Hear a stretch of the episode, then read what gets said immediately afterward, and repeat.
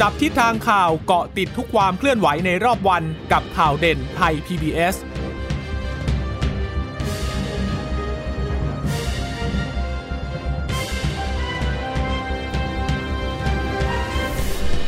สวัสดีค่ะ สวัสดีค่ะต้อนรับคุณผู้ฟังสู่ข่าวเด่นไทย PBS นะคะ พบกันเป็นประจำทุกวันจันทร์ถึงศุกร์บ่ายๆแบบนี้ค่ะ อัปเดตข้อมูลข่าวสารที่เกิดขึ้นในรอบวัน วันนี้ดิฉันก็กลับมาประจำการทำหน้าที่ตามปกติและหลังจากเมื่อวานนี้ ก็เอออยู่ๆก็ต้องไปจัดรายการพิเศษอืมนะไม่เป็เนื่อนงไรจากสถานการณ์ไฟไหม้ก็ครับก็มาแบบกระทันหันพอสมควรเลยค่ะ ก็เลยอ่า ไม่ได้มาพบกับคุณผู้ผู้ฟังหนึ่งวันดินะฉันแต่ว่าแจ้งคุณผู้ฟังไปเรียบร้อยอืมแล้ว ดิฉันบอกว่าถ้าเกิดใครสนใจเรื่องของเหตุการณ์ภัยพิบัติค่ะคุณชิรตาหน้าจออยู่นะหคะน้าทางจออยู่ช่องสามก็กดค่ะไปได้เลย แต่ว่าถ้าเกิดว่าจะมาฟังแบบเอ่อไวๆไปไวๆทางวิทยุก็มาฟังทางนี้ได้นะคะค่ะวันนี้ก็คงต้องตามต่อในเรื่องของเออเหตุการณ์เพลิงไหม้โรงงานที่ผลิตเอ่อโฟม แล้วก็พลาสติกที่สมุทรปราการ ถึงแม้ว่าตอนนี้เนี่ย ควบคุมเพลิงเอาไว้ได้แล้ว แต่ว่าเจ้าหน้าที่ก็มีการประชุมกันอยู่นะ โดยเฉพาะในช่วงบ่าย โดยเฉพาะทางกรมควบคุมโรค ทางเอ่อกรมป้องกันและบรรเทาสาธารณภัย แล้วก็ทางจังหวัดมีการประเมินกันค่ะว่าจะให้ประชาชนเนี่ยที่เอ่อให้อพยพออกไปจากพื้นที่ภายในรัศมี 5 กิโลเมตรเนี่ยสามารถที่จะค่ะกลับเข้ามาในพื้นที่ในบ้านพักของตัวเองได้แล้วหรือยัง เพราะว่ายังมีความกังวลกันอยู่ในเรื่องของเออ สารเคมีที่ปนเปื้อนที่ลอยอยู่ในอากาศ เพราะว่าอย่าลืมว่าเมื่อวานนี้เราเห็นภาพที่ควันดำทะมึนเต็มท้องฟ้าไปหมดเลย น่ากลัวมากๆทีเดียวนะคะ ควันดำเนี่ยมันก็เกิดจากการเผาไหม้ที่ไม่สมบูรณ์นะคะของสารไซริโมนเมอร์นี่แหละนะคะที่เป็นสารเคมีที่อยู่ในถังในโรงงานที่เกิดระเบิดขึ้นมา ถึงแม้ว่าเจ้าหน้าที่ เมื่อคืนนี้ทำงานเรียกได้ว่าทำงานทั้งคืนอย่างหนักเลยนะคะเจ้าหน้าที่ควบคุมเพลิงแล้วก็เจ้าหน้าที่ที่เกี่ยวข้อง มีการเอาเจ้าหน้าที่จากทางปตทมาช่วยด้วยนะ ในการที่จะดับวาล์วของถังสารเคมี ซึ่งก็ดับได้แล้ว พอดับได้แล้วเนี่ย ปรากฏว่าสักพักผ่านไปเดี๋ยวก็มีไฟปิดปะทุขึ้นอีกวาล์วใช่ไหมปิดวาล์วคือเขาบอกว่ามันมันมีทั้งเป็นถังอืมแล้วก็เป็นลักษณะของท่อส่งค่ะ เป็นท่อด้วย ดังนั้นจุดที่ปิดเนี่ยมันจะมี 3 จุดหลักอืมๆวาล์วแรกปิดได้แล้วก็เหมือนนึกว่าสถานการณ์มันจะดีขึ้นแต่ว่าด้วยด้วยความที่ไฟมันลุกนานนะคะ ความร้อนสะสมมันก็เยอะดังนั้นพอมันจะมีอยู่ช่วงหนึ่งคุณผู้ฟังน่าจะจำได้เนาะสักประมาณห้าทุ่มกว่าๆใช่ไหมตอนแรกก็มีมีข่าวมาบอกว่าอ้าวดับได้แล้ว ดับได้แล้วก็เริ่มแบบโอ้สบายใจกันไปเปราะหนึ่งว่า โหมันมันเกือบจะ 24 ชั่วโมงแล้วอะมันใช้เวลานานมากเลยนะอืมก็เหมือนจะดับได้ละ แต่พอปรากฏว่าพอไม่ฉีดน้ำเลี้ยงไว้แป๊บเดียวเท่านั้นแหละสักประมาณครึ่งชั่วโมงอะติดใหม่อีกครั้งหนึ่งค่ะ แล้วอย่างรวดเร็วเลยบอกว่าตอนแรกเหมือนตอนก่อนก่อนที่จะคุมได้ไฟเหลือระดับหนึ่งแล้วพอมันปะทุอีกรอบเนี่ยเขาบอกว่า เออไฟเป็นระดับ 4 ระดับ 5 เลย ก็ต้องอืมสู้กันอีกพักใหญ่เลยค่ะ จนค่ะสงบจริง ๆ น่าจะช่วงประมันเจ็ดโมงกว่าค่ะแต่ยังถอนกำลังไม่ได้ เพราะว่าอย่างที่บอกว่า คือต้องคอยเลี้ยงน้ำเลี้ยงโฟมอยู่ตลอดเวลาค่ะก็เหตุผลก็คือว่าเพื่อให้อุณหภูมิไม่ร้อนเกินไปนะคะ แล้วเนื่องจากว่าสารเคมีชนิดเนี้ยติดไฟง่ายมากค่ะเป็นของเหลวด้วยนะคะ ถ้าเกิดว่าติดไฟลุกไหม้เนี่ยมันก็เกิดการเผาไหม้ที่ไม่สมบูรณ์ ก็อาจจะทำให้เกิดควันไฟประทุขึ้นมาอีกครั้งนะคะอะแต่ว่าโดยสรุปแล้วนะคะ เจ้าหน้าที่ก็สามารถที่จะควบคุมเพลิงเอาไว้ได้ในจำกัดนะคะค่ะและพอเราพูดถึงเจ้าหน้าที่ควบคุมเพลิงเอ่อมี รายงานเข้ามาว่า ก็บอกว่าเมื่อเพลิงสงบนะคะ มันมีเพจของสถานีดับเพลิงบวรมงคลนะคะบอกว่าจะเมื่อเพลิงสงบเนี่ยจะมีสักกี่คนค่ะที่พวกที่รู้ว่ามีเจ้าหน้าที่ 3 คนเนี่ยเข้าไปปิดวาล์วเพื่อหยุดการรั่วไหลของสารเคมีที่ทำให้เกิดเพลิงไหม้ในครั้งนี้นะคะ แล้วก็มีการโพสต์ภาพเจ้าหน้าที่ดับเพลิงของกทมด้วยนะคะ ก็ให้เห็นเอ่อเจ้าหน้าที่ดับเพลิงที่ทำงานอย่างหนัก ก็เรียกว่าเป็นฮีโร่ก็ได้นะ เพราะว่าการคือเข้าไปดับเพลิงค่ะการเข้าไปปิดวาล์วนี่มันไม่ใช่เรื่องง่ายๆอยู่ดีที่เข้าไปดับม่ใช่เพเรื่องง่ยราะว่าต้องเจอไอความร้อนมากๆเลย แล้วก็เป็นความร่วมมือของของหลายส่วนเลยนะ อย่างเห็นบอกว่าเออมีการใช้โดรน ซึ่งเป็นโดรนทางการเกษตรอะค่ะ คนบังคับก็แบบเป็นเด็กรุ่นใหม่เลยยี่สิบกว่าๆเนี่ย บังคับไปเพื่อที่จะไประบุให้ได้ว่า ไอ้เจ้าวาวเนี่ยมันอยู่ตรงไหน อยู่จุดไหน อยู่ตรงจุดไหน เพราะว่าเห็นบอกเจ้าหน้าที่ของของโรงงานน่ะ คือเหมือนกับอาจจะไม่ได้อยู่ในสถานที่หรือว่าไม่สามารถให้ข้อมูลได้อย่างชัดเจนเพียงพอเพราะว่าหนึ่งก็คือ พอพอตัวอาคารมันค่อนข้างจะไปหมดแล้วเนาะเนื่องเนื่องจากทั้งแรงระเบิดเอยทั้งไฟที่มันลุกไหม้เนี่ย ก็อาจจะมีปัญหาในการที่จะชี้จุดระบุจุดก็ต้องใช้โดรนนั่นแหละไปขึ้นบิน แล้วก็ส่งเจ้าหน้าที่เข้าไป เราไม่มีจักรกลในการที่จะเข้าไปปิดวาล์วตัวนี้ได้ค่ะคงคงเห็นนะเวลาวาล์วอะ มันก็ต้องอาศัยการหมุนการไขอะซึ่งใช่ซึ่งจับกลก็ก็อาจจะไม่สามารถในการที่จะไปจับบิดจับหมุนปิดอะไรได้ขนาดอืมนั้นนะนะก็ต้อง ก็ต้องเป็นเจ้าหน้าที่และหะตอนที่สมเข้าไปคนทำเห็นไปบอกว่าเออก็ไม่มั่นเออคือการปิดวาล์วเนี่ยก็ไม่มั่นใจด้วยนะ ถ้าถ้าปิดวาล์วสำเร็จเนี่ยแล้วจะทำให้สถานการณ์มันโอเคขึ้น พูดง่ายๆว่าทำงานด้วยความเสี่ยงบนความกเสี่ยงลเต็มนะคะที่เลยอะนะคะค่ะก็ต้องก็ต้องยกย่องแล้วก็ขอบคุณสำหรับเจ้าหน้าที่ทุกคนอาสาสมัครทุกท่านค่ะที่มีส่วนร่วมในงานครั้งนี้ด้วยนะเพราะว่าไม่ใช่แค่ แค่เจ้าหน้าที่ปอพอที่เป็นดับเพลิงในท้องที่เท่านั้นเขาระดมมาจากกรุงเทพเนี่ยก็ไปกันโอ้ยเป็นหลายหลายเป็นเป็นสิบกว่าหน่วยเหมือนกันนะ ที่ระดมเอาจากกรุงเทพไป แล้วก็จังหวัดข้างเคียงด้วยค่ะ ไปไปขนของเป็นรถฉีดน้ำรถดับเพลิงอะไร ระดมสักพกำลังกันไปเยอะเลยนะคะ แล้วก็มีในส่วนของอาสาสมัครที่เขาก็ลงพื้นที่เหมือนจะเป็นกลุ่มแรก ๆ เลยด้วยแหละนะคะค่ะอ่างั้นไหนๆเราพูดเรื่องของเหตุการณ์ไฟไหม้แล้วนะคะอ่าวันนี้ผู้ว่าสมุทรปราการก็ลงพื้นที่ไปค่ะนะผู้ว่าก็เอ่อทันทีที่ลงพื้นที่ไปผู้ว่าก็บอกว่าตอนนี้สถานการณ์หน้างานเนี่ยสงบแล้วแหละ แต่ว่าอืมหลังจากนี้ก็คงต้องต้องไปตรวจสอบเอ่อไอ้ถังสารเคมีนี้ ตอนแรก ๆ คุณยศตาคุณผู้ฟังคะไอ้เรื่องถังสารเคมีเนี้ยข่าวออกมาไม่แน่นอนมากเลยนะงงกันตอนมากเลยแรกๆอะที่ดิฉันจัดรายการอยู่บอกว่ามีหนึ่งหมื่นลิตรอ่าพอช่วงสายๆที่คุณจัดเป็นเนี่สยองหมื่นแล้วตอนเย็น20,000ตอนเย็นบอกว่าสองหมื่นสองหลังๆ ตอนเย็นๆไปบอกว่ามัมีนอยู่เป็นตัน หลังๆ มีบอกว่าอยู่ใต้ดินด้วยอ่ามีอยู่ใต้ดินเนี่ยที่เพื่อที่จะแบบเหมือนเก็บสแปร์เอาไว้มีเป็นค่ะแสนลิตรเลยทีเดียวโอ้โหตกใจมากก็แบบกับเหตุการณ์ในครั้งนี้เออเอ๊ะสว่ารุปมันเท่าไหร่กันเอแน่อแต่ว่าสุดท้ายแล้วนะคะ ทางเจ้าของอะค่ะเอ่อ น่าจะเป็นเจ้าของคนไทยที่มีพี่เอ่อร่วมกับบริษัทนี้ค่ะเขาบอกว่าไม่ได้มีใต้ดงใต้ดินอะไรเลย เพียงแต่ว่าเอ่อเมื่อมันมีการเมื่อเมื่อมีการระเบิดเกิดขึ้นของถังสารเคมี อ่าอันแรกเนี่ยมันก็เกิดยุบลงไป มันก็เลยทำให้สารเคมีเนี่ยมันหล่นไปไปไปไปใต้ผิวดิน เพราะฉะนั้นอืมไม่มีเรื่องของถังสารเคมีอะไรอยู่ใต้ดินเลย ก็มีอยู่บนดินนี่แหละนะคะค่ะอ่าทีนี้ทางผู้ว่าก็เลยบอกว่าหลังจากนี้ก็คงต้องไปตรวจสอบไปฟังเสียงของผู้ว่าจังหวัดสมุทรปราการกันค่ะ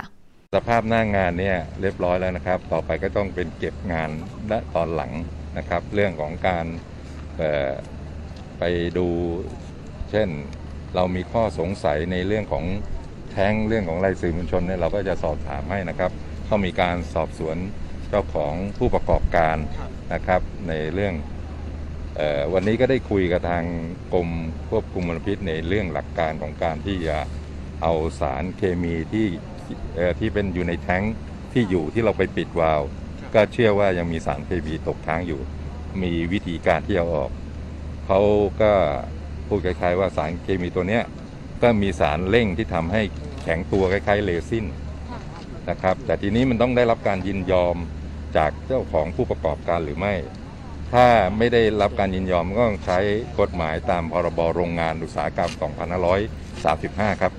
อืมพอดีมันมันอาจจะข้อกฎหมายที่มันเกี่ยวเนื่องกันหลายหลายข้ออยู่เหมือนกัน แล้วอย่าลืมว่า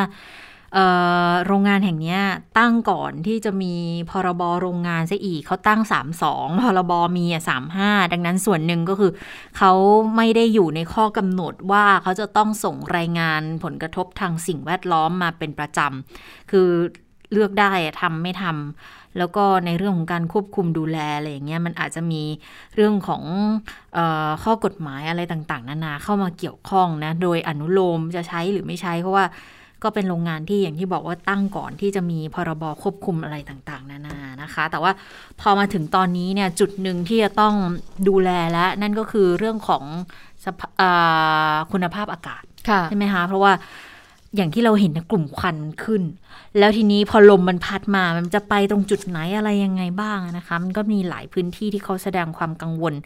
ก็มีเจ้าหน้าที่ของกรมควบคุมมลพิษจากหลาย ๆ พื้นที่เขาเข้าไปวัดอย่างเมื่อเช้าเห็นบอกว่าจากส่งมาจากระยองอืมไปวัดอ่าคุณภาพอากาศค่ะแถวๆนั้ ไปเจอบอกว่ามันมันมีทั้งสไตรีนโมโนเมอร์ที่ปนอยู่ มีทั้งฟอร์มาลดีไฮด์ปนอยู่ด้วยนะคะ ไปฟังเสียงของอเจ้าหน้าที่กรมควบคุมมลพิษของทางระยองกันค่ะ เรามีการตรวจสองท่านะครับ ซึ่งเป็นสารพิษที่น่าจะเกิดจากเพลิงไหม้จากโรงงานก็คือ1 สไตรีนนะครับ 2 ก็คือฟอร์มาลดีไฮด์นะครับตัวสไตรีนเนี่ยก็คือเป็นวัตถุดิบของโรงงาน ซึ่งมีการกักเก็บไว้จำนวนมาก แล้วก็ถูกเพลิงไหม้ในช่วง ตั้งแต่ตีสามของเมื่อคืนที่ผ่านมานะครับ ตัวนี้จะเป็นตัวหลักที่ก่อให้เกิดผลกระทบกับพี่น้องประชาชนนะครับ ตัวสไตรีนที่เราตรวจวัดเนี่ยครับก็คือค่าสูงสุดที่เราตรวจวัดได้เนี่ยณตอนนี้นะครับอยู่ที่ประมาณ 0.2 นะครับถ้ากิจจำกัดที่ให้เกิดผลกระทบเนี่ยก็คือประมาณ 20 ppm นะครับแต่ช่วงเช้าเนี่ยเราตรวจที่จุดใต้ลมตรงบริเวณที่เกิดเหตุเพลิงไหม้เนี่ยเราได้ตรวจค่า ตรวจค่าได้มาประมาณ 8 ppm นะครับซึ่งค่อนข้างสูงนะครับ แต่ไม่ใช่บริเวณนี้นะครับ จะเป็นบริเวณอยู่ทางนู้นนะครับ ตรงนี้จะอยู่อีกจุดหนึ่งนะครับ อันนี้ก็คือเป็นเป็นค่าไตรีนที่เราตรวจวัดได้นะครับ ก็ยังอยู่ในเกณฑ์ที่ไม่มีผลกระทบต่อสุขภาพ แต่ว่าเราก็ยังได้กลิ่นอยู่นะครับค่ะ อันนี้ก็คือเจ้าหน้าที่กรมควบคุมมลพิษจากระยอง แต่ว่าถ้าเป็นอธิบดีกรมควบคุมมลพิษก็ลงพื้นที่ไปเช่นกันไปตรวจสอบนะคะ พร้อมกับนำเครื่องมือไปตรวจสอบทั้งเรื่องของคุณภาพอากาศ คุณภาพน้ำแล้วก็สารอันตรายในพื้นที่เลยนะคะโดยทางคุณอรรถพลก็บอกว่า ในรัศมี 1 กิโลเมตรแรกเนี่ยจะต้องเฝ้าระวังเป็นพิเศษ ซึ่งสารเคมีที่ต้องระวังก็คือ solvent ที่ติดไฟได้ง่าย แล้วก็สารสไตรีนโมโนเมอร์ ซึ่งเมื่อสักครู่นี้นะคะที่ทางเจ้าหน้าที่บอกนะคะ ซึ่งสารสไตรีนตัวนี้ถือว่าเป็นองค์ประกอบในการทำเม็ดพลาสติกค่ะ เมื่อเกิดการลุกไหม้ไฟก็จะปลดปล่อยสารพิษที่เป็นอันตรายต่อร่างกายนะคะและจากการตรวจคุณภาพอากาศเนี่ยทางอธิบดีก็บอกว่าจะต้องติดตามด้านมลพิษอย่างนี้ต่อเนื่อง 3 วัน โดยสิ่งที่เป็นห่วงค่ะ มีความกังวลกันก็คือ หากมีกรณีฝนตกลงมานะคะออตอนแรกก็ในในช่วงที่เกิดเหตุเนี่ยก็มีการพูดกันว่าโอ้ยถ้าน้ำเนี่ยไม่สามารถดับไฟได้เนี่ยบางคนก็บอกว่าขอให้ฝนตกลงมา ฝนตกลงมาจะได้ทำให้สถานการณ์ดีขึ้น แต่พอไปไปมาๆค่ะ การที่ฝนตกเนี่ย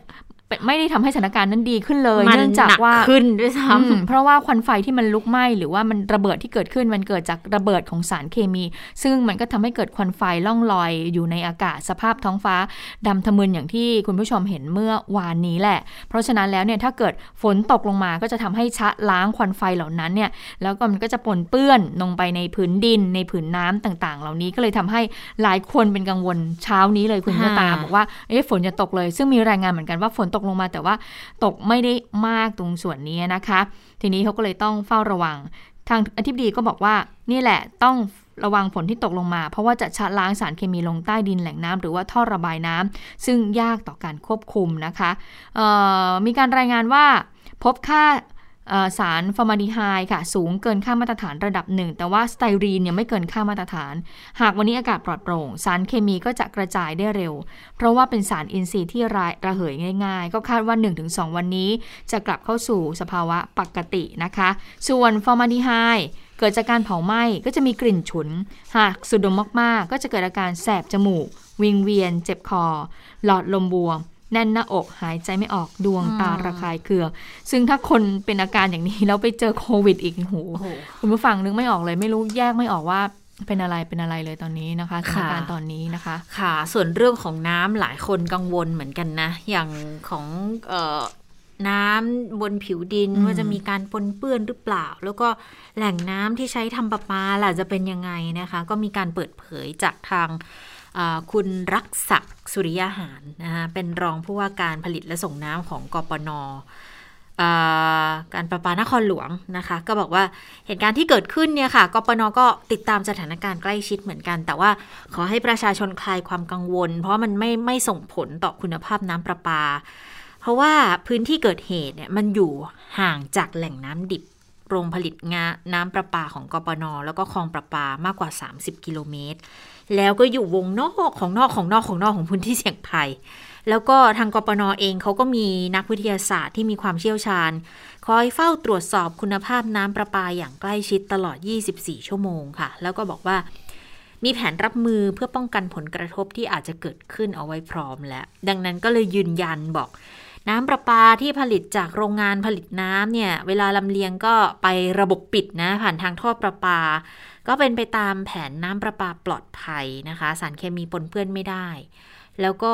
ตอนนี้เนี่ยกปนไปตรวจสอบแนวท่อประปาใกล้เคียงที่เกิดเหตุและไม่ได้รับความเสียหาย ก็ขอให้มั่นใจว่าอย่างน้อยๆ น้ำประปาของกปนเนี่ยนะคะ สะอาดปลอดภัย แต่สำหรับคนที่อาศัยในบริเวณรัศมีโดยรอบที่เกิดเหตุ ตั้งแต่5ถึง10 กิโลเมตรเลยนะคะ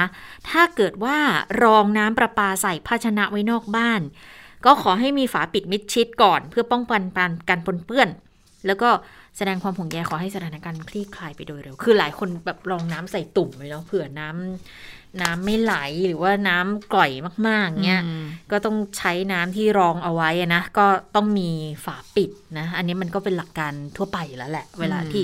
รองน้ำไว้ก็ต้องปิดฝาแล้วเพื่อไม่ให้มันปนเปื้อนในอากาศนะคะแต่ว่าถ้าช่วงนี้เพื่อความสบายใจก็อย่าเพิ่งใช้น้ำที่มีการน้ำฝรองนน้ำอะไรใส่เนี่ยไม่ได้เลยตุ่มนะใส่อะไรก่อนเลยนะคะะทีนี้เพื่อความยืนยันอีกชั้นอีกอีกอีกอีกอีกขั้นหนึ่งว่าตกลงเนี่ยปลอดภัยหรือเปล่านะคะ ทางเอ่อ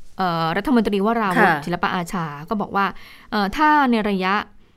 1 กิโลเมตร คุณภาพอากาศเนี่ยถือว่าเป็นอันตรายต่อสุขภาพอืมเพราะว่าใกล้พื้นที่โรงงานใช่ไหมคะ แต่ว่าไม่ถึงชีวิต ขณะที่ระยะ 5 กิโลเมตรเนี่ยก็ถือว่าเป็นระยะที่ปลอดภัยอยู่ แต่ก็ไม่สามารถยืนยันได้ว่าปลอดภัยถึงขั้นให้ประชาชนเดินทางกลับที่พักอาศัยได้หรือไม่ เพราะว่าจะต้องไปตรวจสอบในเรื่องของสารเคมีตกค้าง คุณผู้ชม คุณผู้ฟังอย่าลืมนะคะ สารเคมีตกค้างนี่มันอยู่ยาวมากเลย มันตกค้างอยู่นานมาก เพราะฉะนั้นเนี่ยก็ต้องระวังนะคะ เดี๋ยวบ่ายๆวันนี้น่าจะได้ข้อสรุปนะคะ ประชาชนอย่าเพิ่งใจร้อน เจ้าหน้าที่กำลังเร่งทำงานทุกฝ่ายอยู่ คุณผู้ฟังคะถึงแม้ว่าทางจังหวัดหรือว่าทางเจ้าหน้าที่ที่ที่มีการพูดคุยกันหารือกันเนี่ยยังไม่ได้ข้อสรุปนะคะ เห็นว่าประมาณบ่ายๆประมาณนี้แหละเวลานี้อืมเห็นกันจะมีการประชุมกันแต่ช่วงในรายการจับตาสถานการณ์ที่ผู้สื่อข่าวเราไปตรวจสอบลงพื้นที่ที่พักอาศัยใกล้ๆกับโรงงาน ปรากฏว่าคุณผู้ฟังคะประชาชนกลับไปแล้วค่ะอ้าวกลับไปที่พักอาศัยแล้วอ่าคือเขาบอกว่าเขา เป็นกังวลเป็นห่วงบ้านของเนาะห่วงข้าวห่วงของ เพราะตอนที่เกิดเหตุระเบิดเอ่อไฟไหม้เนี่ยเขาบอกว่าบ้านเรือนเขาก็ได้รับผลกระทบเขาก็เลยอยากไปดูว่ามันได้รับผลกระทบเนี่ยเสียหายมากน้อยแค่ไหน และให้เขาไปอยู่ที่ศูนย์อพยพเนี่ยเขาบอกว่าเขาก็อยู่มาคืนนึงเขาก็เลยแบบว่าเอ่อ ไม่อยู่ไม่ไหวกลับมาดีกว่า เพราะว่าอยู่ที่นู่นเนี่ยเขาก็กังวลในเรื่องของสถานการณ์โควิด -19 ด้วยนะคะ เพราะฉะนั้นเลยเขาก็เลยกลับมาอย่างที่บ้านพัก หลายคนหลายครอบครัวเลยค่ะ ที่ผู้สื่อข่าวเราไปสังเกตการปรากฏว่ากลับมาที่บ้านพักเลยนะคะทางทางที่ยังไม่ไม่ได้มีคำสั่งหรือว่าคำประกาศจากทางจังหวัดออกมาว่าให้กลับ บ้านได้แล้วก็ตาม แล้วส่วนผู้พักอาศัยที่อยู่บ้านหมู่บ้านจัดสรรนะคะดิฉันก็มีคนรู้จักเนี่ยอยู่ในเอ่อหมู่บ้านใกล้ๆบริเวณนั้นเขาบอกว่าอยู่ในรัศมี 5 กิโลเมตรค่ะก็ต้องไปเช่าโรงแรม หรือว่าไปบ้านญาติไปพักอาศัยอยู่คืนหนึ่งนะคะก็บอกว่าตอนเนี้ยก็คือไม่ได้เป็นกังไม่ได้กังวลเรื่องของทรัพย์สินหรือว่าบ้านเรือนเสียหาย เพราะว่าดูสตรวจสอบสภาพแล้วไม่เป็นไร แต่ค่ะ คุณภาพอากาศเขาบอกว่ายังมีกลิ่น ให้ได้กลิ่นอยู่เนืองๆเลยนะคะ เพราะฉะนั้นเรื่องของสารเคมีมลพิษทางอากาศก็ยังเป็นเรื่องสำคัญอยู่นะคะ เดี๋ยวบ่ายวันนี้เนี่ยทางที่ประชุมก็คงจะต้องรีบสรุปออกมาแล้วล่ะว่า จะมีการตัดสินใจดำเนินการอย่างไร ว่าจะให้ประชาชนกลับบ้านได้หรือไม่นะคะ แต่เข้าใจเลยนะว่าอยู่รวมกันเยอะๆแล้วเราก็กังวลโควิดอะ เป็นเราเราก็กังวลเหมือนกันนะคะ ขณะว่า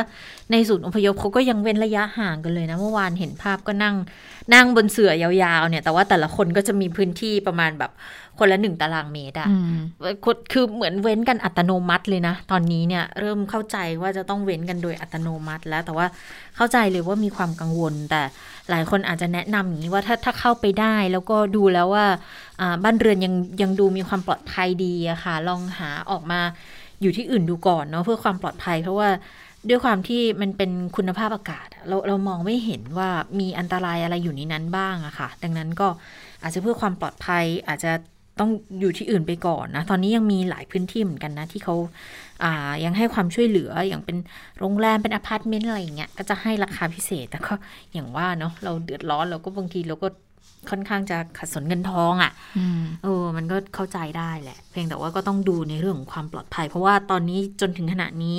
ทางจังหวัดก็ยังไม่ได้ยกเลิกประกาศ ห้ามกลับบ้านเรือนนะคะเออยังไม่ได้ยกเลิกประกาศอพยพค่ะนดังนั้นก็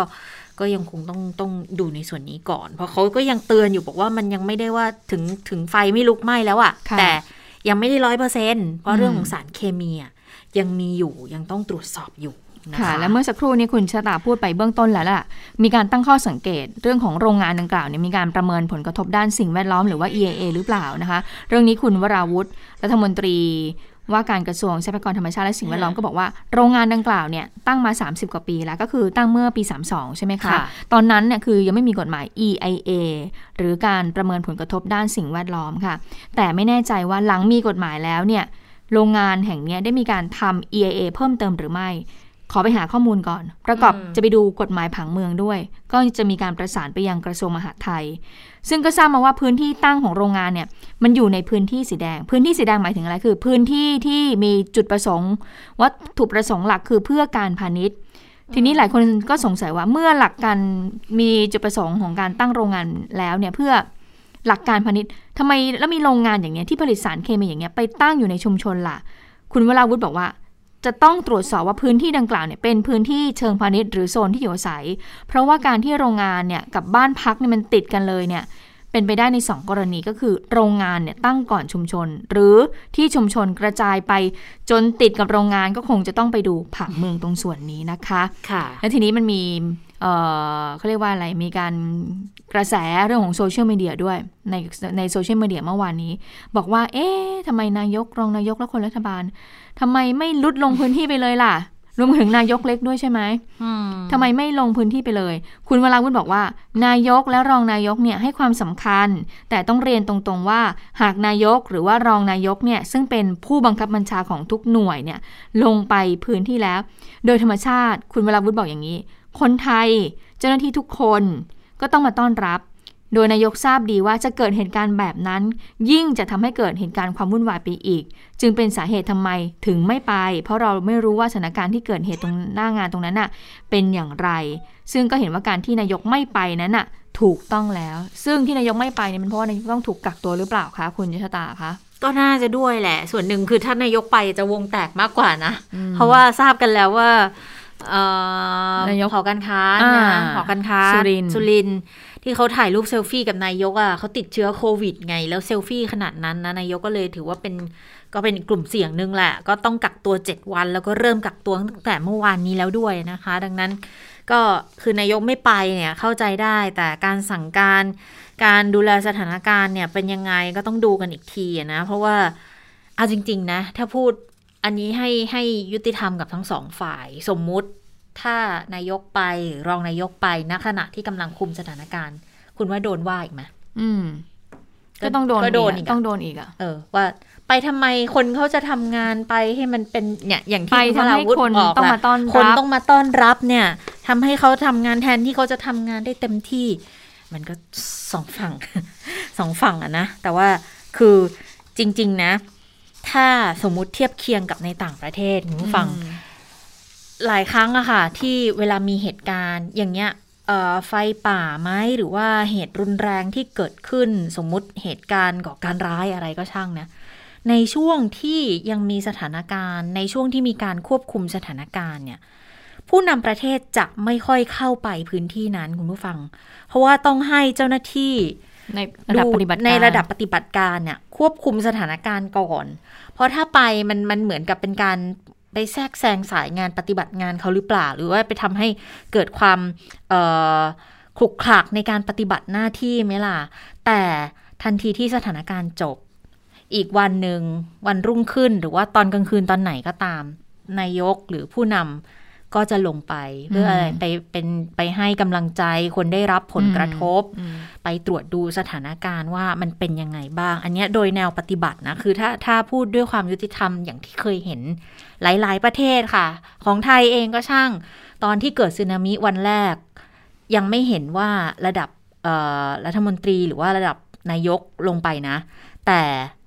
ดูสถานการณ์สั่งการจัดตั้งศูนย์นู่นนี่นั่นอะไรขึ้นมาแล้ว หลังจากนั้นพอมันเริ่มคลี่คลายหน้างานมันเริ่มดีขึ้น แล้วก็ลงพื้นที่ อันเนี้ยจะเป็นเป็นลักษณะที่ที่เคยเห็นกันมาอยู่โอเคนะอคะย่างนั้นถ้านายกกับรองนายกไปไม่ไม่ไปอ่าไม่เป็นไร คุณนิพนธ์บุญยามณีลงไปแล้วกันไปก็คือแล้วรัฐมนตรีเมื่อวานช่วยยังมหาดไทยไปแล้วนะคะเมื่อวานลงพื้นที่ไปไปอุตตรวสาจหสอบกรรมเบื้อก็งไปต้นนะ คุณอืมสุริยะก็ไปค่ะ ทีนี้วันนี้คุณนิพนธ์บุญยมณีก็วันนี้ก็ยังลงพื้นที่ค่ะอีกเป็นรัฐมนตรีช่วยมหาดไทยเอ๊ะแต่ทำไมคุณรัฐมนตรีเอ่ออนุพงศ์ไปไหนล่ะ ว่าการอะไปไหน คือคุณนิพนธ์เขากำกับดูแลปอพไง อ๋อ โอเคเออมีเหตุผล ก็มีโอคเหตุผล อันนี้พยายามหาเหตุผลให้ แต่อะแต่โดยข้อเท็จจริง คือคุณอะนิพนธ์ดูปอพจริงอ่าจากนั้นเมื่อคุณนิพนธ์บุญยมณีเนี่ยดูปอพในเรื่องนี้กันค่ะก็ต้องลงพื้นที่ไปเนี่ย ก็ไปเอ่อตรวจสอบในพื้นที่ที่เกิดเหตุว่าเป็นยังไงบ้างนะคะหลังจากที่เพลิงนั้นได้สงบลงแล้วนะคะ แต่ว่าเจ้าหน้าที่ยังคงต้องฉีดไฟหล่อเลี้ยงน้ำเย็นเอาไว้อยู่นะคะ เพื่อที่ให้เอ่ออุณหภูมิเนี่ยมันไม่เพิ่มพิ่มสูงขึ้นน่ยนะคะ ทีนี้ผู้สื่อข่าวก็เลยถามว่า แล้วประชาชนกลับบ้านได้หรือยัง ไปฟังเสียงคุณนิพนธ์กันค่ะ ในขณะนี้ก็ได้มาวัดคุณภาพอากาศนะครับซึ่งผมคิดว่ากรมมลพิษก็ต้องใช้เวลาในการที่จะไปดูในรายละเอียดว่าคุณภาพอากาศโดยรวมเนี่ยสามารถที่จะให้พี่น้องประชาชนเข้ามาอยู่อาศัยได้หรือยัง ส่วนสถานการณ์ความรุนแรงจากเพลิงนั้น ผมคิดว่าวันนี้เราคุมควบคุมได้สนิทแล้วนะครับ อออยู่ที่ผมคิดว่าในขณะนี้ท่านผู้บัญชาการเหตุการณ์ท่านผู้ว่าราชการจังหวัดนะครับ ก็เอ่อกำลังเอออยู่ในการขบวนการการแถลงข้อเท็จจริงสถานการณ์อยู่นะครับ ว่าเป็นอย่างไร ในในวันนี้เนี่ยเราจะสามารถให้ประชาชนเนี่ยกลับเข้าสู่บ้านเรือนได้หรือยังหรือว่าต้องคุมพื้นที่ไว้ก่อนครับ ผมคิดว่าในในในรัศมีที่ไม่ไม่ใกล้ชิดโรงงานมากเกินไปเนี่ยก็น่าจะเข้าได้แล้ว ในขณะนี้นะครับที่เข้าได้แล้วเนี่ยรัศมีกี่กิโลเมตรสามารถบอกได้หรือยังครับเอ่อในเบื้องต้นเนี่ยก็ในเบื้องต้นเนี่ยเท่าที่ทราบเนี่ยประมาณสัก 2 กิโลเมตรเนี่ยเห็นว่าเห็นว่าอยู่ในรัศมีที่ปลอดภัยนะครับ แต่ว่าเอ่อทั้งหมดเนี่ยผมคิดว่าช่วงบ่ายก็ต้องประเมินกันอีกครั้งหนึ่งว่าว่าว่าเอ่อเราจะให้พี่น้องประชาชนในรัศมีเอ่อห่างจากโรงงานห่างจากจุดเกิดเหตุนี้เอ่อระยะทางเท่าไหร่นะครับจึงจะจึงจะมีความปลอดภัย อันนี้อันนี้ก็ต้องประชุมสถานการณ์กันทุกระยะนะครับผมว่าเรื่องหนึ่งคือประชาชนจะสามารถที่จะกลับไปที่พักอาศัยของตัวเองได้แล้วหรือยังเดี๋ยวช่วงบ่ายๆจะมีคำตอบให้ว่าภายในระยะรัศมีเท่าไหร่นะคะทีนี้มีอีกเรื่องหนึ่งเพราะว่าบ้านเรือนของประชาชนเนี่ยอย่างที่เห็นภาพกันเอ่อบางบ้านเนี่ยก็คือกระจกแตกร้าว บางบ้านก็หลังคาได้รับความเสียหายตรงส่วนนี้ เอ๊ะแล้วอย่างนี้เนี่ยใครจะรับผิดชอบ จังหวัดเอ่อรับผิดชอบไหมเพราะว่าได้ประกาศเป็นพื้นที่ประสบภัยแล้วนะคะจะสามารถที่จะเบิกจ่ายเยียวยากับใครได้บ้าง ไปฟังเสียงคุณนิพนธ์ในประเด็นนี้กันค่ะ เมื่อจังหวัดได้ประกาศเขตสาธารณภัยแล้วเนี่ยก็สามารถดำเนินการช่วยเหลือขั้นตอนได้นะครับ มาดูว่าบ้านเรือนเสียหายเท่าไหร่นะครับแล้วก็ในความเป็นจริงเนี่ยจะชดเชยเยียวยาได้เท่าไหร่นะครับความเสียหายต่อชีวิตเท่าไหร่นะครับ แล้วก็ความเสียหายอย่างอื่นเนี่ยทรัพย์สินอย่างอื่นก็ขอให้ไปดู เป็นกรณีไป ก็ขอให้คนผู้ที่ได้รับความเสียหายเนี่ยก็ต้องอบันทึกนะครับ ดีที่สุดเนี่ยก็คือถ่ายภาพความสูญเสียความเสียหายต่างๆไว้ แล้วก็ถ้าหากว่าไปแจ้งความบันทึกไว้ที่ตำรวจได้นะครับ หรือว่าท้องถิ่นได้ก็ดำเนินการตามขั้นตอนเสียก่อนจะได้มีหลักฐานว่ามีความสูญเสียอย่างไรนะครับ แล้วก็ราชการเองอโดยเงินสำรองจ่ายอยู่ที่จังหวัดอยู่แล้ว 20 ล้านในวงเงิน 20 ล้าน ถ้าไม่พอก็ขยายเป็นครั้งคราวไปนะครับเหตุเหตุใหญ่แบบนี้เนี่ยทางจังหวัดเนี่ยมีงบภายใน 20 ล้านนี้ใช่ไหมฮะก็ก็คือก็คือเบิกจ่ายได้ คือสมมุติว่ามี 20 ล้าน ถ้าเบิกจ่ายไปแล้ว 10 ล้าน ทางกรมบัญชีกลางก็ใส่มาให้อีก 10 ล้านก็เป็น 20เป็นเงินหมุนเวียนให้ครบ 20 อยู่ตลอด ตามกฎหมายเนี่ยบ้านเรือนแต่ละหลังหากเกิดภัยพิบัติแบบนี้เนี่ยมันจะมันจะชดเชยเยียวยาขั้นต่ำประมาณเท่าไหร่นะต่อหลังคาอ่าต้องต้องต้องต้องไปดู ต้องไปดูมันมีเกณฑ์อยู่แล้วว่าเสียหายเท่าไหร่ต้องเอาข้อเท็จจริงมาว่ากัน นะครับ แล้วสามารถจะเยียวยาได้กี่เปอร์เซ็นต์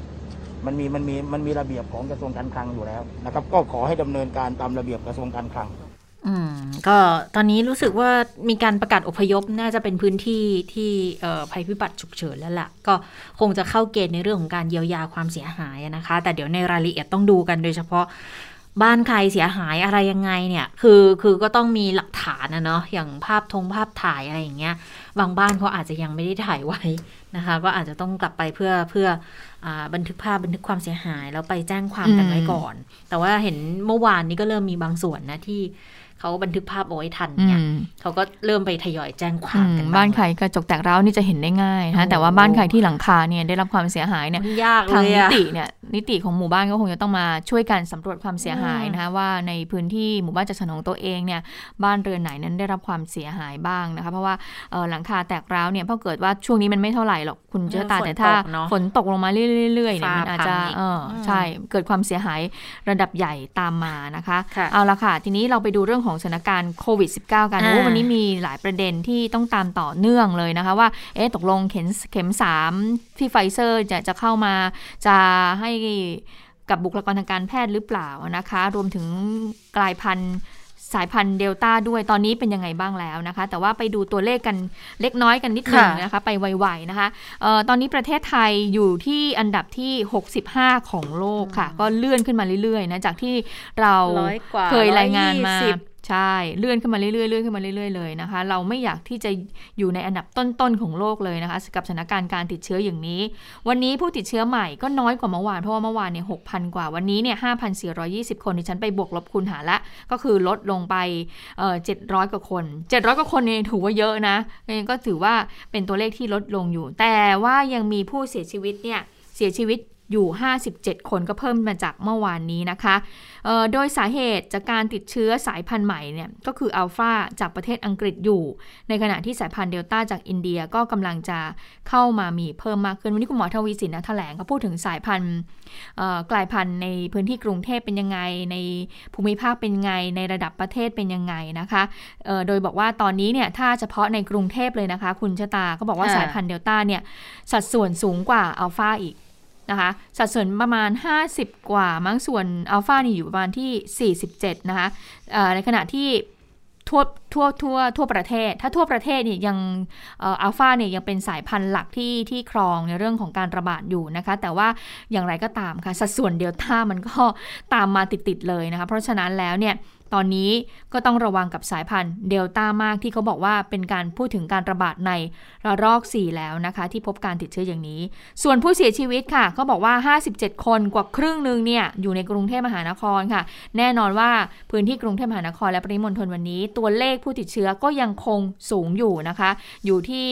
1,400 กว่าคน ส่วนปริมณฑล5จังหวัดก็อยู่ที่ 1,300 กว่าคน ก็ยังเป็นตัวเลขที่ยังน่ากังวลอยู่ เพราะว่าเมื่อมีตัวเลขผู้ติดเชื้อมากอย่างนี้แล้วนะคะรื่องของเตียง เรื่องของผู้ป่วยอาการหนักเนี่ยก็ยังคงจะต้องรักษาได้อย่างทันท่วงทีนะคะ ถึงจะไม่มีการเสียชีวิตที่เพิ่มมากขึ้น อันนี้ก็เป็นสถานการณ์โดยรวมค่ะ ค่ะจำนวนของผู้เสียชีวิต 57 คน เป็นกรุงเทพซะ33 สมุทรปราการ 4 ชนบุรีสงขลานครปฐมระยองปทุมสระบุรีจังหวัดละสองนะคะ แล้วก็นอกนั้นก็จะเป็นจังหวัดละหนึ่งแล้วก็จะมีทั้งเพชรบุรีฉะเชิงเซาตากสมุทรสงครามนราธิวาสปัตตานีสกลนครนครพนมนะคะ ค่ากลางเนี่ยอายุยังก็ยังยังอยู่ในเกณฑ์สูงวัยอยู่นะ คือ 62 ปี แต่ถ้าดูอายุมากสุดน้อยสุดเนี่ย อขออภัย ถ้าเป็นแบ่งเป็นผู้ชาย 35 ผู้หญิงอีก 22 แล้วก็ถ้าดูปัจจัยเสี่ยงเนี่ยจะอยู่ที่ความดันโลหิตสูง เบาหวานไขมันในเลือดสูงโรคไตโรคปอดโรคหัวใจโรคอ้วน หลอดเลือดสมองแล้วก็มะเร็งด้วยนะคะสำหรับการติดเชื้อเนี่ย ตอนนี้ชัดเจนคืออัลฟา อยู่ แต่เดลต้าเนี่ยก็เข้ามาเพิ่มมากขึ้นด้วยนะคะ ฉีดวัคซีนเป็นยังไงบ้าง 11 ล้านโดสแล้วค่ะ แต่ว่าการเพิ่มขึ้นมันก็ชะลอลงเรื่อยๆนะตอนนี้รายใหม่เข็มที่ 1 ได้อีก 217,375 คน เข็มที่2เนี่ยได้อีก 63,267 คนนะคะ สะสมรวม 11 ล้านคน ตอนนี้เนี่ยสิ่งที่จะสู้กับโรคได้คุณหมอทวีสินก็ยืนยันว่ามันก็คือวัคซีนเนี่ยแหละค่ะ ที่จะช่วยลดการเข้าโรงพยาบาล การป่วยหนักหรือว่าการเสียชีวิตได้นะก็ยังคงยืนยันความสำคัญจำเป็นอยู่ เพียงแต่ว่าเรายังไม่มีวัคซีนให้ฉีดแต่ต่างจังหวัดเขายังฉีดกันอยู่นะ แต่กรุงเทพเนี่ยรู้สึกจะเหลือแค่ที่บางซื่อที่ยังฉีดได้ แต่บางซื่อตอนนี้ก็ปรับภารกิจเป็นให้กลุ่มผู้สูงวัยเนาะผู้สูงวัย ปรับภารกิจเพราะว่ายุทธศาสตร์เปลี่ยนแล้วค่ะในการฉีดวัคซีนนะวันนี้คุณหมอทวีสินก็ออกมาย้ำอีกครั้งว่าออตอนนี้เนี่ยเรื่องของยุทธศาสตร์ในการฉีดวัคซีนของเราเนี่ยต้องการที่จะลดผู้ที่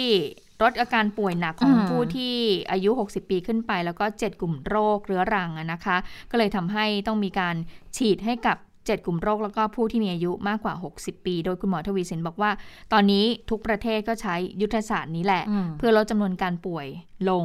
และลดการใช้เตียงให้ได้ก่อนนะคะ อันนี้ก็เป็นสถานการณ์ที่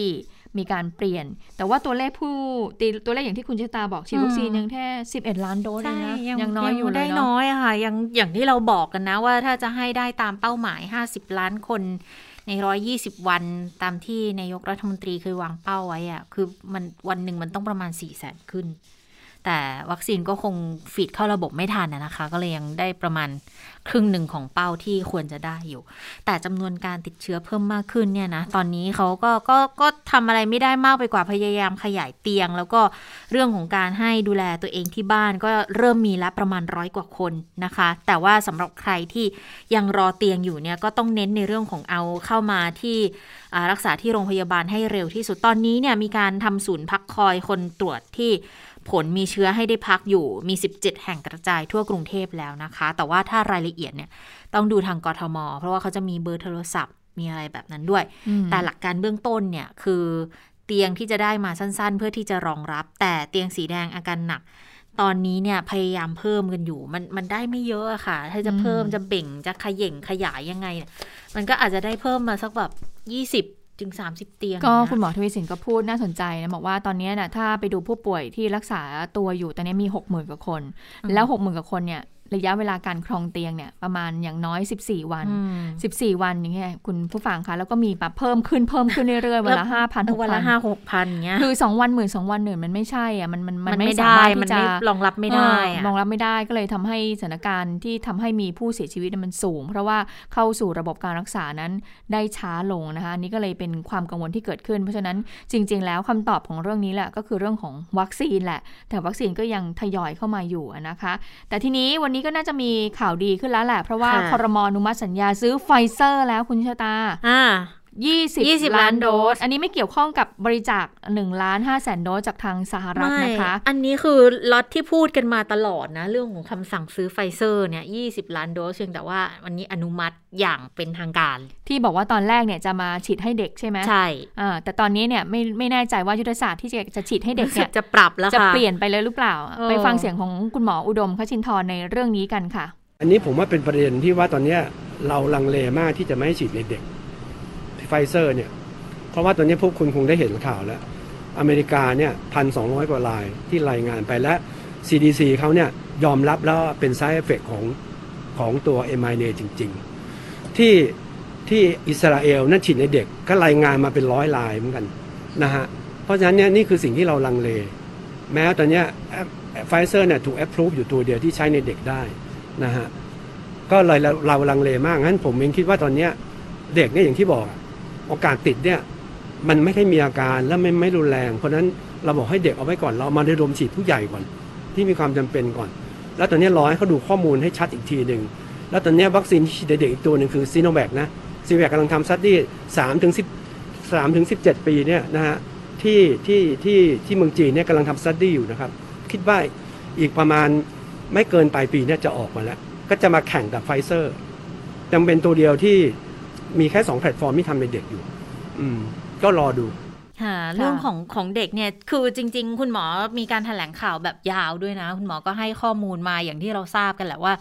ดูแล้วเนี่ยค่าเฉลี่ยเด็กที่เป็นแล้วอาการก็จะไม่ค่อยเยอะ คือคือก็มีแหละที่เป็นแล้วอาการเยอะแล้วเสียชีวิตก็มีแต่เมื่อคิดสัดส่วนแล้วค่อนข้างจะน้อยดังนั้น การจัดลำดับความสำคัญเนี่ยจะต้องให้กลุ่มที่เสี่ยงมาก ๆ ก่อนเป็นอันดับแรกผู้สูงวัยคนที่มีโรคเสี่ยง หรือว่าคนที่ต้องรับสัมผัสกับผู้ป่วยที่มีความเสี่ยงสูงอยู่บ่อย ๆ อย่างบุคลากรทางการแพทย์บุคลากรดัดหน้าเนี่ยอันนั้นจะเป็น priority ลำดับต้น ๆ เลย แล้วรองลงมาก็คือประชาชน โดยเฉพาะในกลุ่มที่มีอายุเยอะหน่อยนะคะ อาจจะไม่ใช่กลุ่มกลุ่มเจ็ดโรคกลุ่มเสี่ยงนะ แต่ว่าเป็นคนที่มีอายุเยอะอันนี้จะเป็น priority ที่รองลงมา 20 ล้านโดสที่จะเข้ามาฉีดให้ฟรี ประมาณไตรมาสที่ 4 เนี่ยนะ ก็น่าจะเป็นกลุ่มนี้ก่อน แล้วเด็กเนี่ยรอก่อนเพราะว่าบางทีเนี่ย ผลการศึกษาก็ยังไม่ชัดเจนเหมือนกันไงว่า ฉีดให้เด็กแล้วคือบางคนเขาก็มีอาการด้วยอย่างเงี้ยเขาก็เลยบอกว่างั้นรอไอ้โดสที่เป็นเจนใหม่ที่เขาจะพัฒนามาอีกอีกล็อตหนึ่งคาดว่าสักปลายปีเนี่ยน่าจะได้เจนใหม่ที่ว่าเนี่ยคืออทุกยี่ห้อค่ะ ทุกยี่ห้อ ทุกเทคโนโลยี ก็จะทำมาเพื่อรองรับสายพันธุ์ที่มันเป็นสายพันธุ์กลายพันธุ์ต่าง ๆ ด้วยทั้งอัลฟาทั้งเบต้าทั้งเดลต้าต่าง ๆ เหล่านี้ มันก็เลยเป็นอีกหนึ่งเหตุผลเหมือนกันนะ ที่การที่จะฉีดเข็มที่ 3 หรือว่าการที่จะฉีดบูสต์เนี่ย บางทีคุณหมอก็บอกว่า คืออย่างแรกเลยอะ่ะ ขอให้คุณฉีดสองเข็มให้ครบให้ครบก่อนโดยเทคโนโลยีเดียวกัน ใช่ แล้วมันจะมีระยะเวลากว่าที่ภูมิมันจะตกลงอะเขาก็เชื่อว่าในช่วงเวลานั้นน่ะค่มัอยนไปก็จะมีการอืมเปลี่ยนแปลงในนโยบายในเรื่องของวิธีการฉีดอะไรหลายอืมๆอย่าง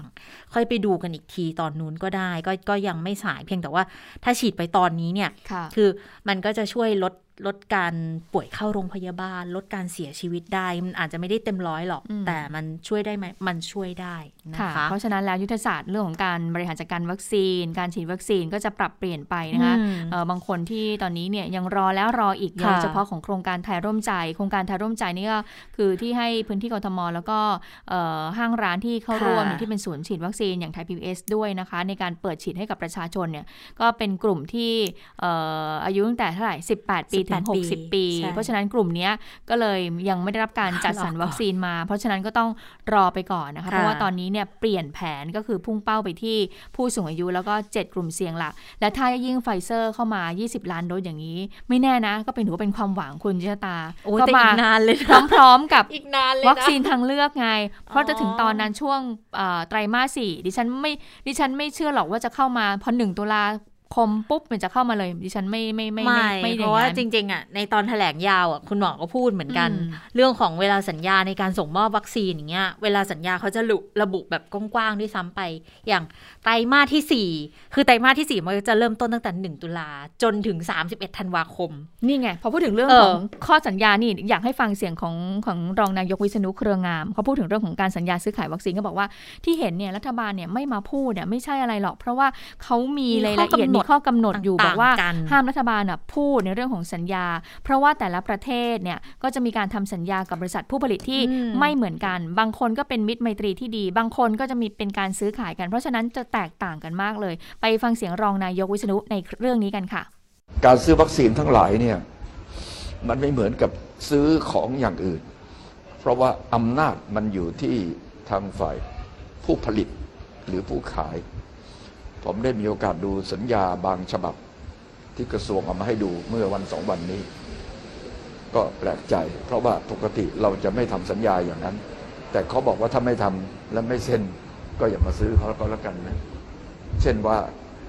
ส่งมอบล่าช้าเขาไม่รับผิดชอบ แล้วบางยี่ห้อ ไม่คืนเงินด้วย ปรับเขาไม่ได้ ยึดทรัพย์เขาไม่ได้ ฟ้องเขาไม่ได้ ความเสียหายใด ๆ ที่เกิดขึ้นเนี่ยเขาจะไม่ไม่รับผิดชอบ แล้วก็มักจะเขียนเรื่อง confidentiality คือห้ามเปิดเผยสัญญานั้น เพราะว่าวัคซีนที่เขาขายแต่ละประเทศเนี่ยสัญญาจะเขียนไม่เหมือนกัน มีทั้งเอื้ออารีและมีทั้งเข้มงวด เพราะฉะนั้นใครไปซื้อวัคซีนมาแล้วได้มาแล้วที่เอาสัญญามาโพนธนากัน เขาก็บอกว่าเอาไปล็อตเดียวก็แล้วกันทีหลังไม่ต้องซื้ออีกจริงมันเคยมีที่มีปัญหากันจริง ๆ นะ อย่างของรู้สึกศรีลังกากับบังกลาเทศเนี่ย คือดิฉันไม่แน่ใจว่าประเทศไหน ที่เขาเปิดเผยสัญญา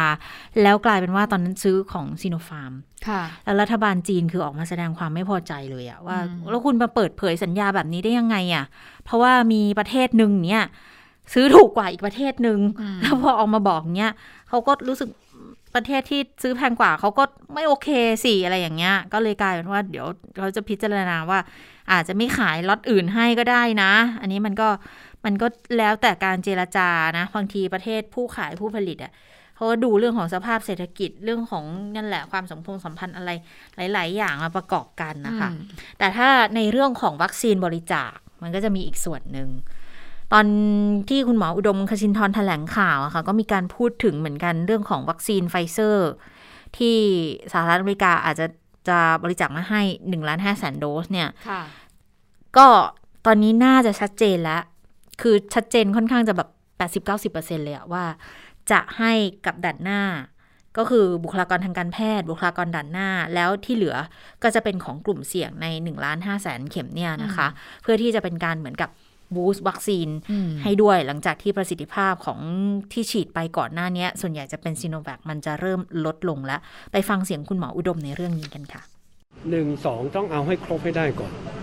ส่วน booster dose เราให้ไม่ผมบอกแล้วไม่ให้ in general นะ ตอนนี้ให้อยู่แค่สองกลุ่มที่มีความเสี่ยงสูงสุดก่อนก็คือบุคลากรทางการแพทย์เพราะว่าเขาต้องไป expose เยอะถ้าคุณไม่ปกป้องเขาไว้แล้วใครจะมารักษาคุณถ้าคุณเจ็บป่วยใช่ไหมตอนนี้ก็ หนักแอ่นกันอยู่ตาตาอยู่แล้ว อันที่สองคือคนที่มีความเสี่ยงนะครับ ก็คือเจ็ดโรคเนี่ยนะกับสูงอายุเนี่ยจะให้แค่นี้จะให้แค่นี้ก่อน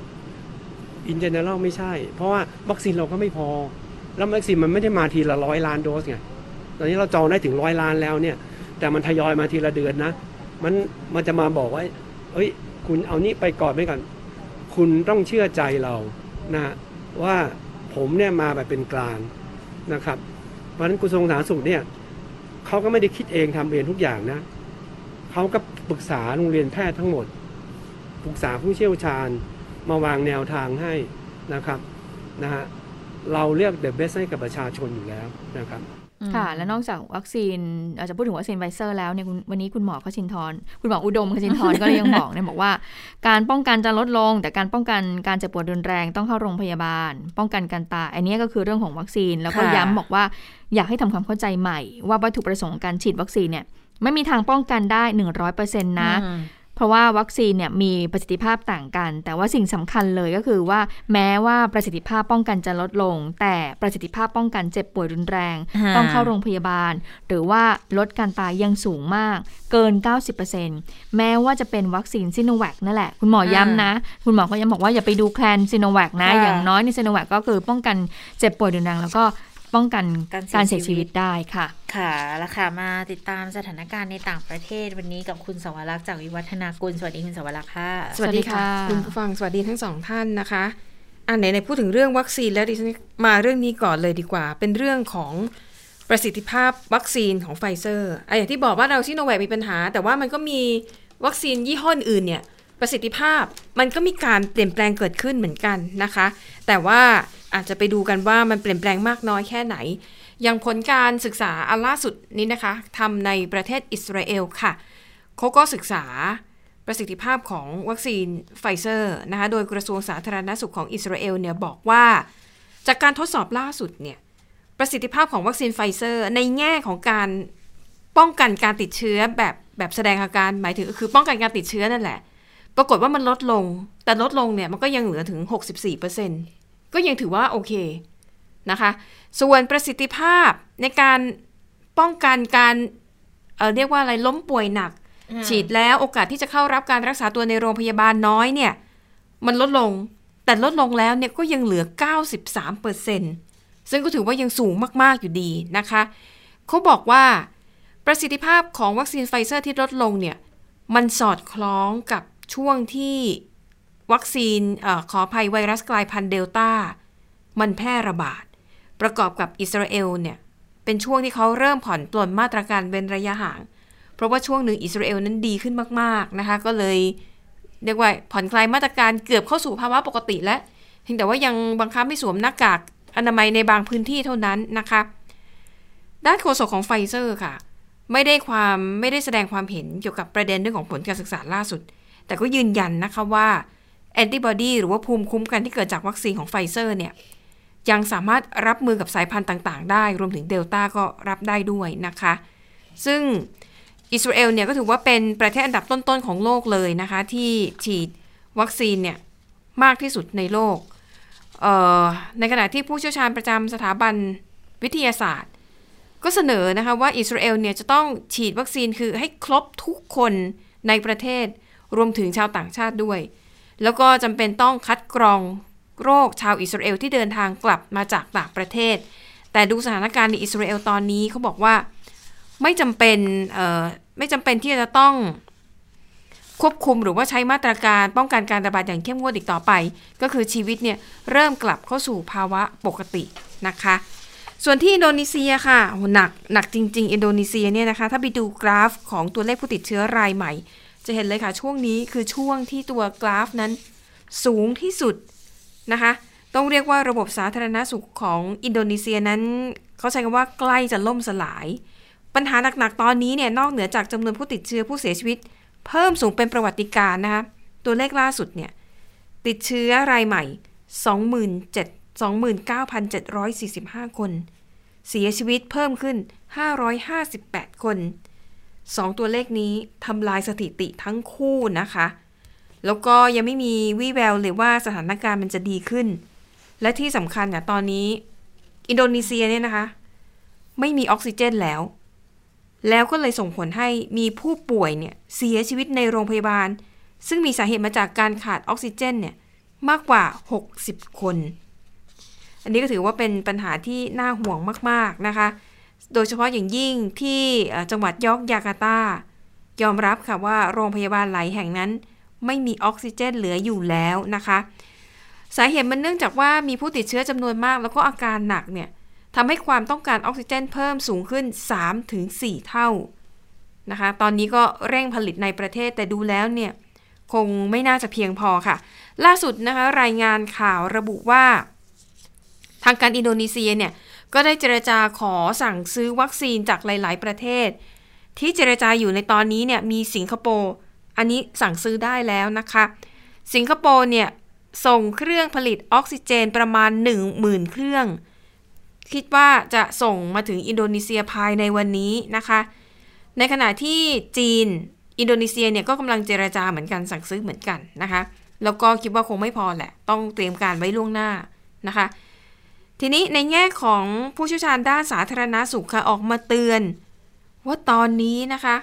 สถานการณ์ในอินโดนีเซียถือว่าเลวร้าย ระบบสาธารณาสุขนั้นใกล้จะ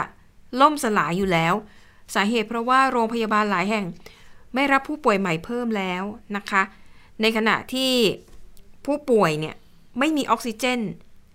ทำให้ตอนนี้ออกซิเจนกลายเป็นสิ่งของที่ผู้คนต้องการมากที่สุด เพราะว่าครอบครัวของผู้ป่วยเนี่ย ต่างก็ดิ้นรนเพื่อหาซื้อออกซิเจน อย่างน้อยไม่ได้เข้าไปรักษาตัวในโรงพยาบาล แต่มีออกซิเจนอยู่ในบ้าน ให้ผู้ป่วยเนี่ยยังหายใจได้ มีการคาดการณ์นะคะว่า ในอนาคตเนี่ยถ้าหากว่ารัฐบาลปล่อยให้สถานการณ์เป็นเช่นนี้ มองในเรียกว่า worst case scenario ก็คือหากสถานการณ์ที่เลวร้ายสุดๆเนี่ยที่เขาประเมินไว้ อินโดนีเซียอาจจะมีผู้ติดเชื้อรายใหม่ต่อวันประมาณ 50,000 คน แน่นอนนะคะ สาเหตุก็มาจากการระบาดของไวรัสกลายพันธุ์สายพันธุ์เดลต้าที่พบครั้งแรกในประเทศอินเดีย ส่วนอีกประเด็นหนึ่งค่ะ เรื่องของวัคซีนไฟเซอร์อิสราเอลที่บอกว่าใกล้จะหมดอายุในสิ้นเดือนนี้ สุดท้ายเขาได้รับคนเป็นเขาได้รับช่วงไปแล้วนะคะ เกาหลีใต้ค่ะ ก็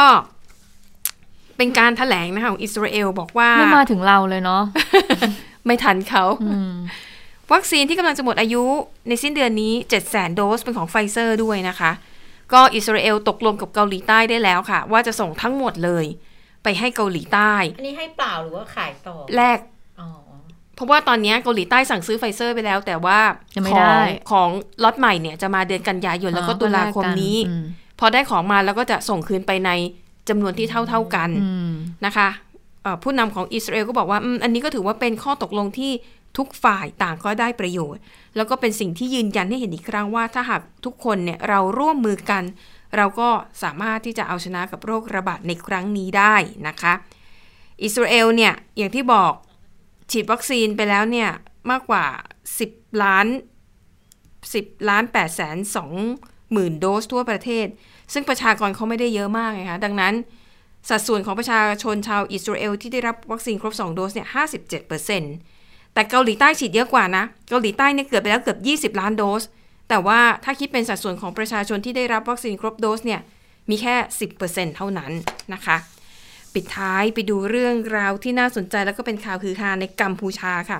คือเมื่อวันที่ 27 มิถุนายนที่ผ่านมา มีนักธุรกิจชาวจีนที่เขาไปตั้งรกรากอยู่ในกัมพูชาเนี่ยนะคะเขาโดนยึดสิงโตไปเป็นสิงโตอายุ 18 เดือนเพศผู้คือเขาอะนำเข้ามาอย่างไม่ถูกต้องตามกฎหมาย แล้วก็เอามาถ่ายคลิป แล้วก็ไปโชว์ในสื่อสังคมออนไลน์ พอคนเห็นเข้าทางการก็อยู่เฉยไม่ได้นะคะ ก็ต้องไปยึดมาเพราะถือว่าทำผิดกฎหมายด้วยการลักลอบนำเข้าผิดกฎหมาย แล้วก็เอาไปเลี้ยงไว้ในบ้านน่ะชาวบ้านแถวนั้นเขาก็กลัว ก็ปรากฏว่าชายชาวจีนคนนี้ค่ะ ก็โพสต์วิดีโอแล้วก็เหมือนกับเรียกร้องอ้อนวอนขอให้ทางการเนี่ยส่งคืน เพราะเขาเลี้ยงเนี่ยเหมือนเป็นสัตว์เลี้ยง มีความรักมีความผูกพันแต่ทางการเนี่ยก็ยืนยันว่าต้องดำเนินการทางกฎหมาย แต่เมื่อวานนี้ค่ะ สมเด็จฮุนเซนนายกรัฐมนตรีของกัมพูชาบอกว่า เออผมไปคุยกับรัฐมนตรีกระทรวงเกษตรแล้วนะ เออ บอกเขาก็คืนคืนให้คุณไปเถอะ ไอ้เงินค่าปรับที่เขาเอาคุณมาเท่าไหร่ประมาณ 9 0 0 0 0 0บาท ก็คืนเขาไป เพราะเห็นว่าเขาเลี้ยงเหมือนสัตว์เลี้ยงไงเขาไม่ได้มีเจตนาเพื่อนำมาเพื่อการค้า แล้วสุดท้ายเจ้าหน้าที่ก็เอาสิงโตไปคืน ให้ชายชาวจีนคนนี้ ไม่มีการลงโทษ ไม่มีการปรับเงินเหมือนกับไม่มีอะไรเกิดขึ้นทำให้คนวิจารณ์เยอะมากว่า นี่คือผู้นำประเทศแล้วมาก้าวไก่ายแทรกแซงกระบวนการยุติธรรม เหมาะสมหรือไม่อืมเอามาเล่าให้ฟังเป็นเรื่องที่แปลกดีน่าสนใจนะคะ ค่ะ เอาละค่ะ หมดเวลาของข่าวเด่นไทย PBS แล้วนะคะ พบกันใหม่ในวันพรุ่งนี้นะคะ สวัสดีค่ะ สวัสดีค่ะค่ะ